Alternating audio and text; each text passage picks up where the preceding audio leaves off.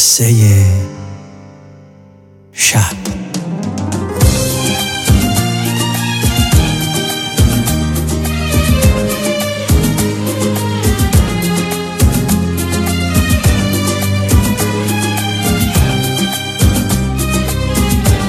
نوشته ای از داریوش برزویی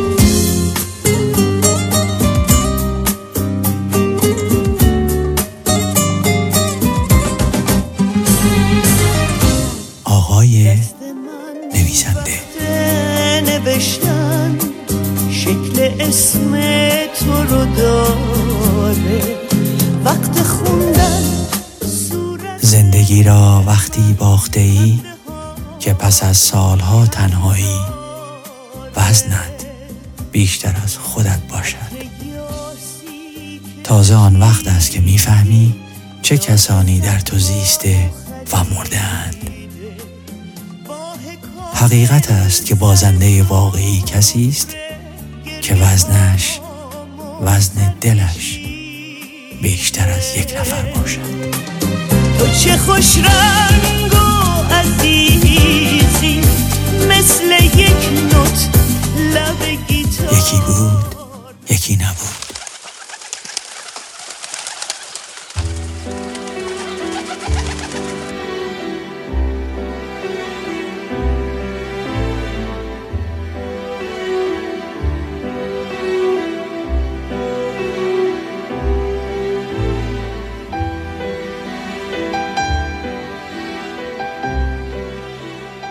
صدای زنگ ساعت از خواب بیدار شدم. شاید عرق بدنم ناشی از پتوی زخیمی بود که تمام شب منو ترک نکرده بود. شایدم دلیلش کابوس گنگ و نامعلوم دیشب بود. به کابوسم فکر کردم. خیلی محو و گنگ بود. در خواب زنی رو به یاد داشتم با لباس پشت باز مجلسی به رنگ قرمز و کفشای پاشن بلنده مشکی. او او در حال رفتن بود. اما به کجا؟ نمی‌دونستم. با حالتی گیج و گنگ از روی تخت بلند شدم. صدای قیج قیج فنرای قدیمی تخت منو به خودم آورد. ساعت رو نگاه کردم هفت و بیست دقیقه بود. آهسته بلند شدم و به سمت دستشویی رفتم. آبی به صورتم زدم و دستی به موهای جوگندمیم کشیدم. با اینکه 47 سال از عمرم میگذشت بدنی روی فرم و صورت جذابی داشتم. تیغ رو برداشتم و صورتم رو به خمیر ریش آغشته کردم. بعد از چند ثانیه حرکت تیغ روی صورتم بود که تنها صدایی بود در خونه شنیده می‌شد. تنها زندگی می کردم. سالها بود که تنها زندگی می کردم. درست یادم نمیاد از کی ولی از اونجایی که به خاطرم هست تنها زندگی می کردم. در افکار و خیالم به دختری فکر می کردم که لباس مجلسی پشباز قرمز کفشای مشکی پاشنه بلند. اه لعنتی. چونم رو بریدم. آب سرد و باز کردم و خون از چونم روانه شده بود. مثل بارونی که در سطح دریا میریخت به روی آب داخل روشویی میریخت. آبی به صورتم زدم و بلافاصله حوله رو گذاشتم روی چونم. حوله رو فشار دادم تا خون بند بیاد. از دستشویی در اومدم و به سمت آشپزخونه رفتم و اسپرسو ساز رو روشن کردم. بعد لیوان بزرگ قرمزم و زیرش گذاشتم. آخه می‌دونین سالها بود که فقط در این لیوان قهوه میخوردم. راهما از آشپزخونه نامرتبم باز کردم و به سمت صندلی رفتم و در فکر فرو رفتم. به داستان نیمه ای فکر می‌کردم که هشت ماه تموم خواب و خوراک از من گرفته بود. تقریبا به آخرش رسیده بودم. اما نمی‌دونستم آخرش باید چجوری تموم بکنم. داستان در مورد زنی به نام سایه بود که شوهرش آرمان به اون خیانت کرده و زن بعد از هفت سال زندگی مشترک این موضوع رو فهمیده بود.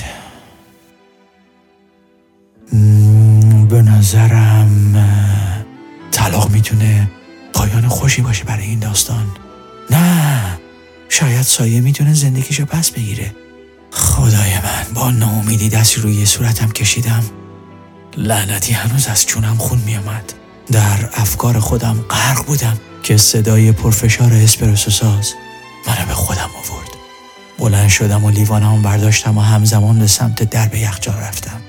در یخچال باز کردم و بوی تعفن یخچال عطر خوش قهوه رو در فضای خونه گم کرد. محتویات یخچالم عبارت بود از سالادی که از دو روز پیش مونده بود مقداری پاستا و یه که کالباس گاز زده شده و یه توتون کپتان بلک که در نهایت مقداری پنیر گودا. پنیر رو برداشتم و یه لایش رو بریدم و گذاشتم روی نون توستی که واقعا حال و حوصلشم نداشتم. به سمت اتاق کارم به راه افتادم. پشت میز کارم نشستم و لپتاپم رو روشن کردم. خیره شده بودم به داستانم و در صندلی چرمیم فرو رفتم و داشتم فکر می‌کردم آخرش رو چجوری تموم کنم. آخرش رو چجوری تموم کنم. طلاق یا مبارزه برای پس گرفتن زندگی؟ کمی فکر کردم و داستانم و این گونه ادامه دادم. سایه میترسید. از نبود آرمان میترسید. اما نمی‌تونست حضور زن دیگه یه تو زندگیش تحمل کنه. بنابراین تصمیمش گرفت. درخواست طلاق و امضا کرد و از دادگاه خارج شد. دلش برای آرمان تنگ شده بود. Like no day has been or will be again. We'll ride on the rain, we'll sail on your touch. I'll talk to your eyes that I love so much. And if you go, go, I won't cry, though the good is gone from the word goodbye. if you go away. pa if you go away. اما از پیروزی که به دست آورده بود دلش احساس خورسندی می کرد و لبخند رضایت میهمان لبهای سرخ اون شده بود. لیوانو برداشتم تا جوره دیگه از قهوه بنوشم.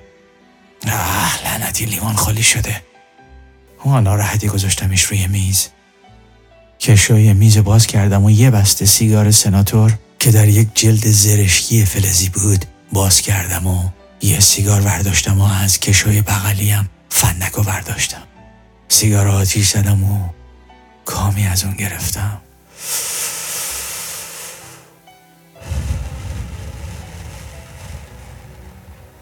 در همین حال انگشتم و گذاشتم رو دکمه بک اسپیس و هر چی که نوشته بودم و پاک کردم. دود رو با آرامش فوت کردم. نه به درد نمی‌خوره. اندکی فکر کردم و داستانو اینگونه نوشتم. سایه میترسید. از نبود آرمان میترسید. اما نمی‌تونه سوزور یک زن دیگر تو زندگیش تحمل کنه. بنابراین تصمیمشو گرفت. چون روح مبارزه طلبش عادت به شکست نداشت. گوشی رو برداشت و شماره اون دختره لکاته که قلب شوهرش رو بوده بود گرفت. تلفن بوغ میخورده و بوغ میخورده و بوغ می‌خورد. و یک لحظه صدای دختری از آن طرف الو جانم؟ و سایه خشکش زده بود بعد از چند ثانیه مکس با آهی گفت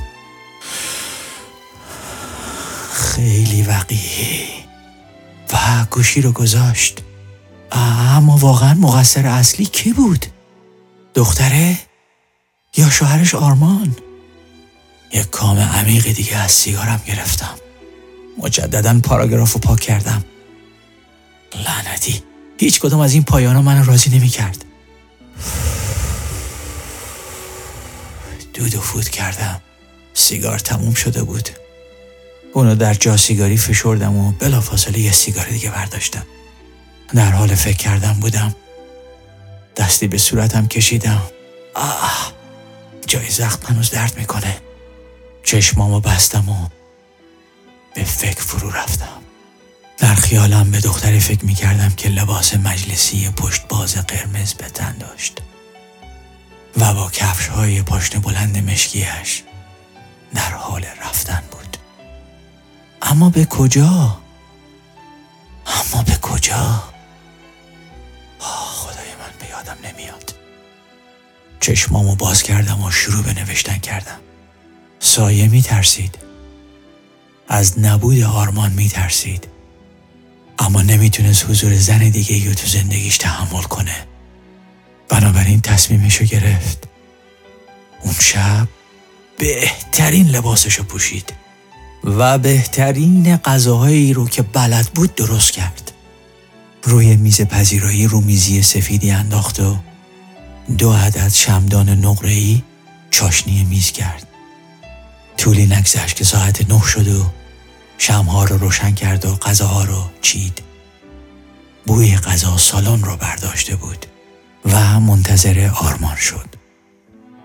با صدای زنگ به خود آمد. به سمت در رفت. در رو باز کرد و به آرمان خوش آمد گفت. سپس او را در آغوش کشید و اصلا به روی خودش نیورد که چند تا تار موی طلایی روی شونه های آرمان بود. با لحنی نازدار و زنانه گفت عزیزم برو دستاتو بشورو بیا سر میز شام.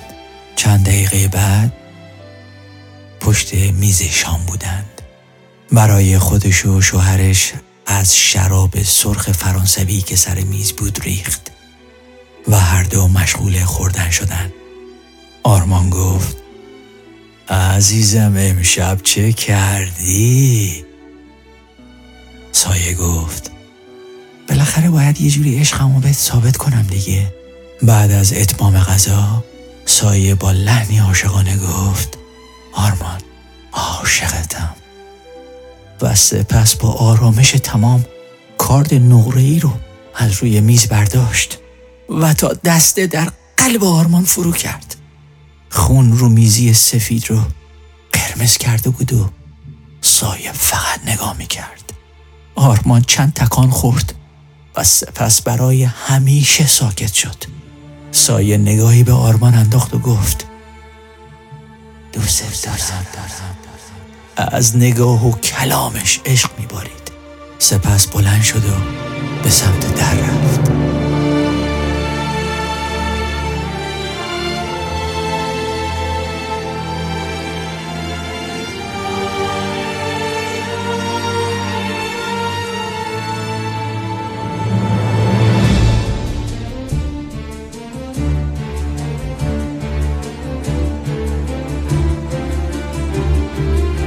دلش برای آرمان تنگ شده بود.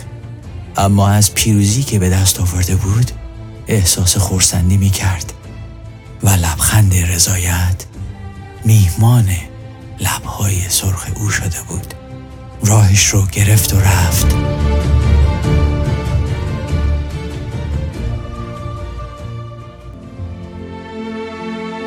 از دور زنی دیده می‌شد.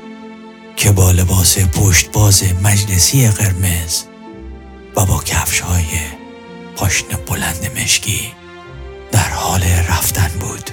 اما به کجا؟ دیگر اهمیتی نداشت.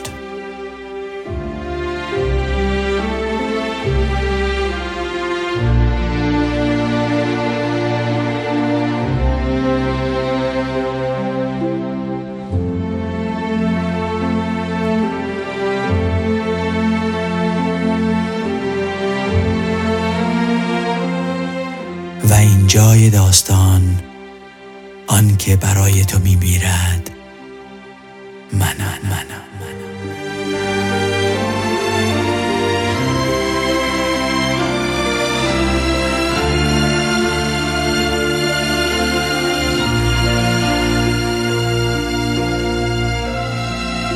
شبتون بخیر.